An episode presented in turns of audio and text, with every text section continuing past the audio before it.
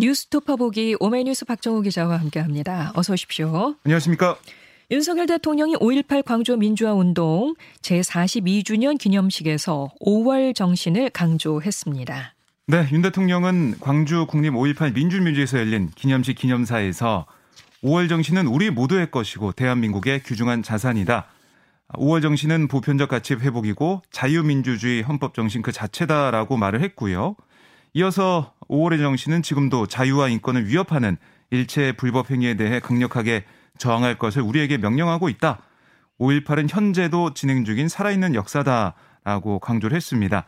그러면서 이를 책임 있게 계승해 나가는 것이야말로 우리의 후손과 나라의 번영을 위한 출발이다. 5월 정신이 담고 있는 자유민주주의와 인권의 가치가 세계 속으로 널리 퍼져나가게 해야 한다. 이렇게 덧붙였습니다. 또 자유민주주의와 인권의 가치, 우리 국민을 하나로 묶는 통합의 철학이다.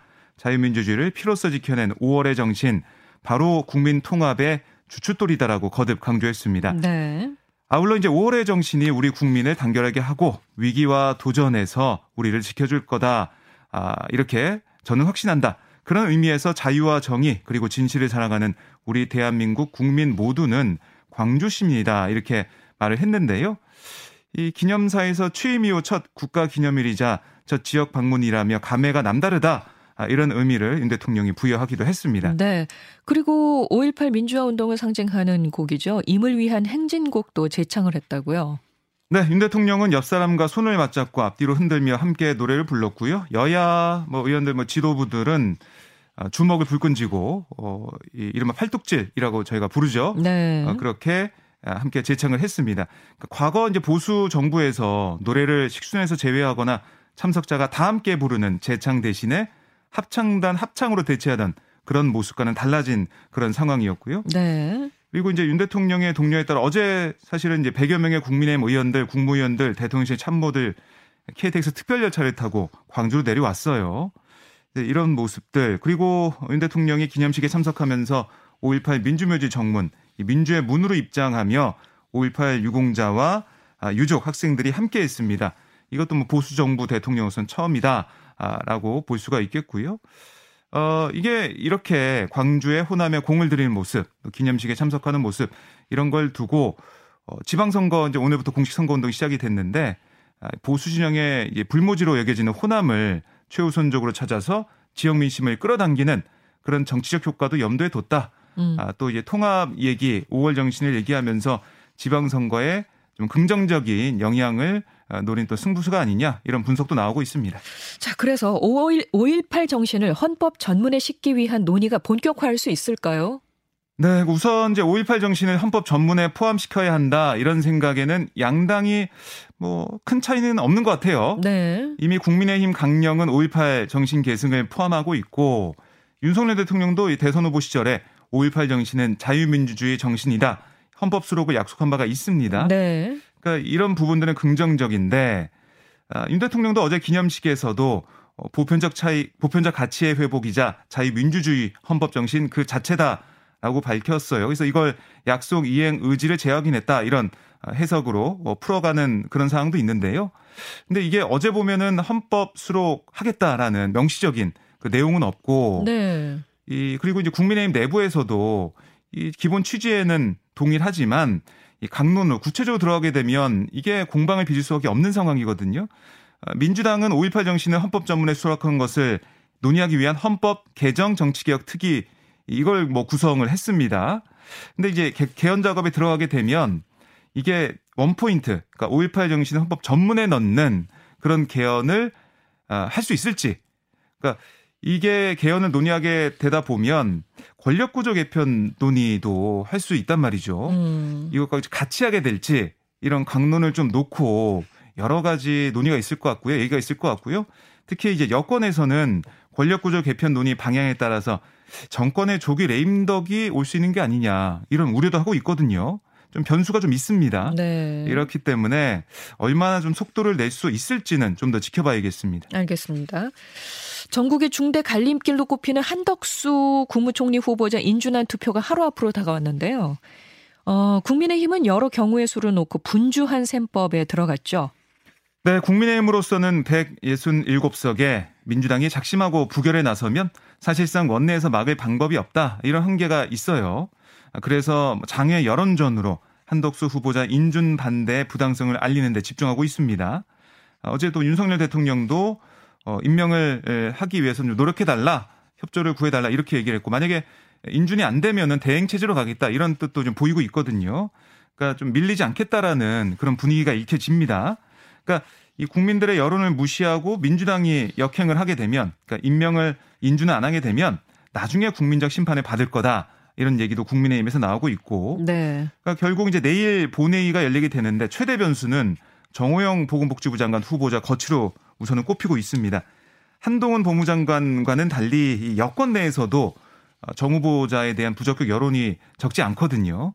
그래서 아직까지 윤 대통령이 임명 강행 카드를 꺼내지 않은 그런 모습도 이런 당내의 반발도 무시할 수 없는 상황입니다.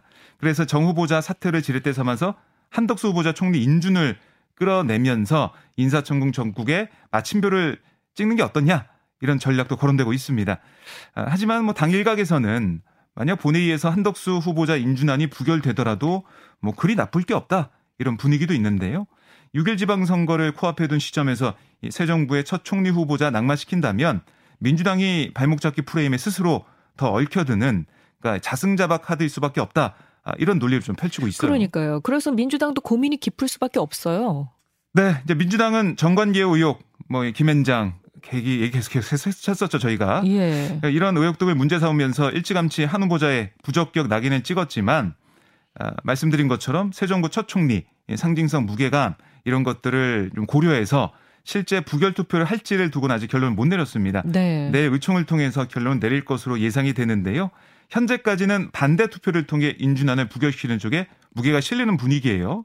그러니까 윤석열 대통령이 시정연설에서 초당적 협력을 강조했었고 이 민주당에서도 기립박수로 좀 호응하는 그런 분위기, 협치에 호응하는 그런 모습을 보였는데 한동훈 장관 임명을 강행한 만큼 명분을 잃은 쪽이 윤 대통령이다. 이런 논리입니다. 네, 그래서 기류가 또 부결 쪽으로 많이 기울었잖아요. 그렇습니다. 그래서 이제 박홍근 원내대표 같은 경우도 어제 광주에서 뭐라고 했냐면 이쯤 되면 총리 인준은 당초 안중에 없었던 것 같다. 한동훈 후보자 이 소통령, 이 한 장관 임명을 위한 버리는 카드로 한덕수 후보자 카드를 사용한 게 아니냐. 이게 사실로 드러났다. 이렇게 지적을 했는데요. 현 상황에서는 한덕수 후보자가 부결된 확률 한 그래도 70-80% 정도 돼 보인다. 이런 얘기가 나오고 있습니다. 그런데 문희상 전 국회의장은 한동훈 장관의 임명과는 별개로 한덕수 국무총리 후보자는 인준을 해주는 게 맞다. 이런 언급을 했죠. 네, 이제 문 전 의장이 어제 CBS 라디오 인터뷰에서 뭐라고 했냐면 한덕수 후보자에 많은 문제가 있지만 현재는 위기이자 도전의 시기다. 정권의 첫 총리 인준 문제를 너무 정략적으로 생각하면 안 된다. 이렇게 말을 했어요. 그러니까 이런 기류가 있다는 거고요. 하지만 윤석열 대통령이 야당의 반대에도 이제 한동훈 장관을 임명한 것을 두고는 최악의 인사다라고 비판을 했습니다. 그러니까 내각 인사 중에 포기할 수 없는 단 한 사람이 있었다면 한동훈 장관이었겠지만 공정과 상식에 미쳐 큰 결함이 있다. 공정과 상식이 중요하다면서 가장 친한 측근. 그러니까 검찰 출신을 법무장관에 임명했다. 이거는 야당이 제일 기피하는 인물을 일부러 골라 쓰는 좀 약 올리는 것 같은 식으로 가면 협치는 망가진다. 이렇게 꼬집었습니다. 네. 어쨌든 이 새 정부의 첫 총리 후보자를 부결시킬 경우 국정 발목 잡기라는 프레임에 맞을 수 있다. 이 점이 이제 민주당의 고민 지점인데요. 당장의 이제 표심에 민감하게 반응하는 지방선거 출마자들을 중심으로 인준안을 처리해주자 이런 목소리가 나오고 있다. 이 점도 좀 변수거든요. 정말 오늘 내일 민주당의 고심이 이어질 것 같습니다. 네, 오늘부터 6.1 지방선거 공식 선거운동이 시작됐는데요. 여야 모두 광역단체장 과반 획득으로 승리하겠다는 전략을 세웠네요. 네, 국민의힘은 전국 17개 광역단체장 선거에서 수도권 3곳을 포함한 9곳 당선, 즉 이제 과반승을 선거 승리의 기준점으로 삼고 있는데요. 대통령 취임 이후 새로운 정부에 대한 기대와 함께 이제 성공한 정부를 만들기 위해서도 지방 권력 함께 교체돼야 한다. 이런 여론을 계속 강조하고 있습니다.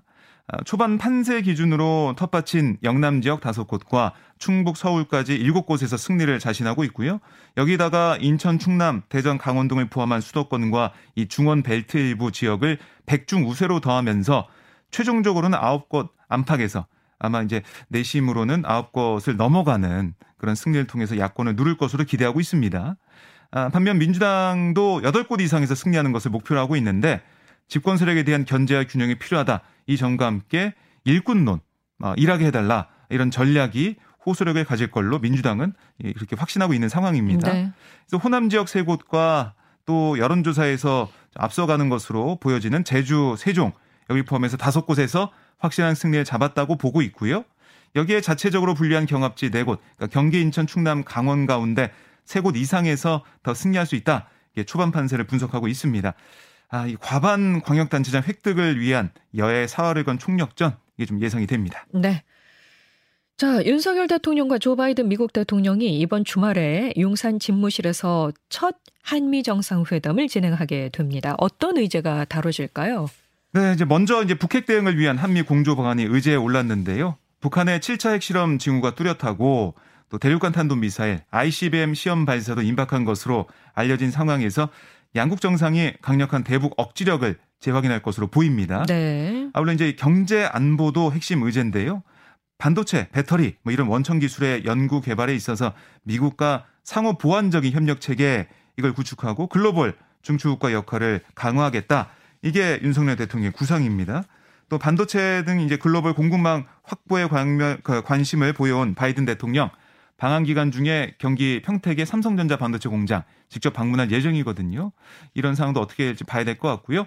또 윤 대통령은 우선 미국 주도로 출범을 준비 중인 인도 태평양 경제 프레임워크 IPEF에 적극 참여함으로써 유리한 경제안보 환경을 조성하겠다. 이런 얘기도 하고 있습니다. 네. 문재인 전 대통령이 바이든 대통령과 22일쯤에 서울에서 만날 거라는 관측이 나오고 있는데 네. 또 지금 보도를 보면은 설립한 국가안보보좌관이 문 대통령과 예정된 만남은 현재로서는 없다. 이렇게 답변을 했다고 해요. 네. 만나는 건지 안 만나는 건지는 봐야 알겠네요. 네, 우선은 봐야 될 것 같아요.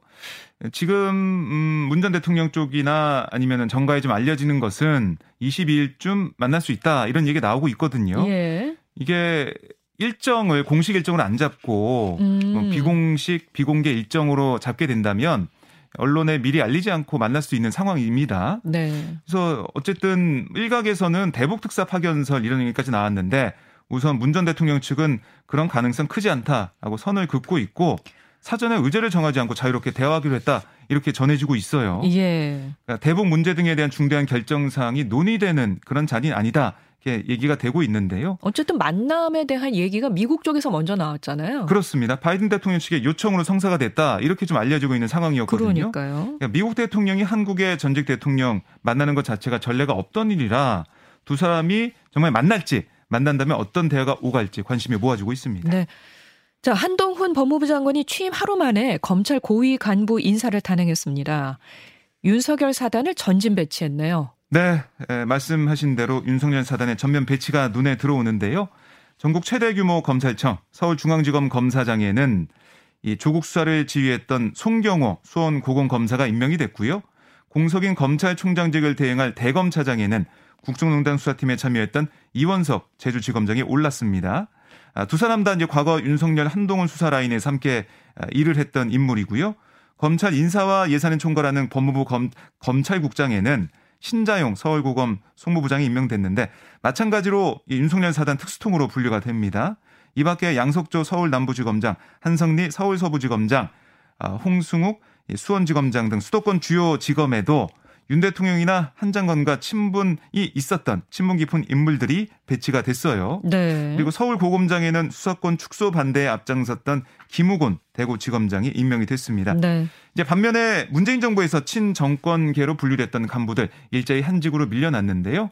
한 장관에 대한 무혐의 처분을 반려했던 이성윤 서울고검장을 비롯해서 이정수 서울중앙지검장, 이정현 대검 공공수사부장, 심재철 서울남부지검장 모두 법무연수원으로 발령이 났습니다.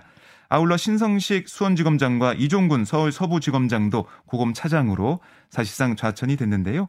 아직 30석 정도의 고위직 후속 인사가 남긴 했지만 검찰 내에서는 사실상 윤석열 사단의 장악이다 이런 평가가 나오고 있습니다. 네. 당장 서지현 검사의 복귀 인사 여기에 또 반발해서 법무부 디지털 성범죄 등 전문위원회 소속 위원들이 사퇴하는 그런 모습을 보이면서 내부 파장도 이어지고 있습니다. 알겠습니다. 지금까지 오마이뉴스 박정호 기자였습니다. 고맙습니다. 고맙습니다.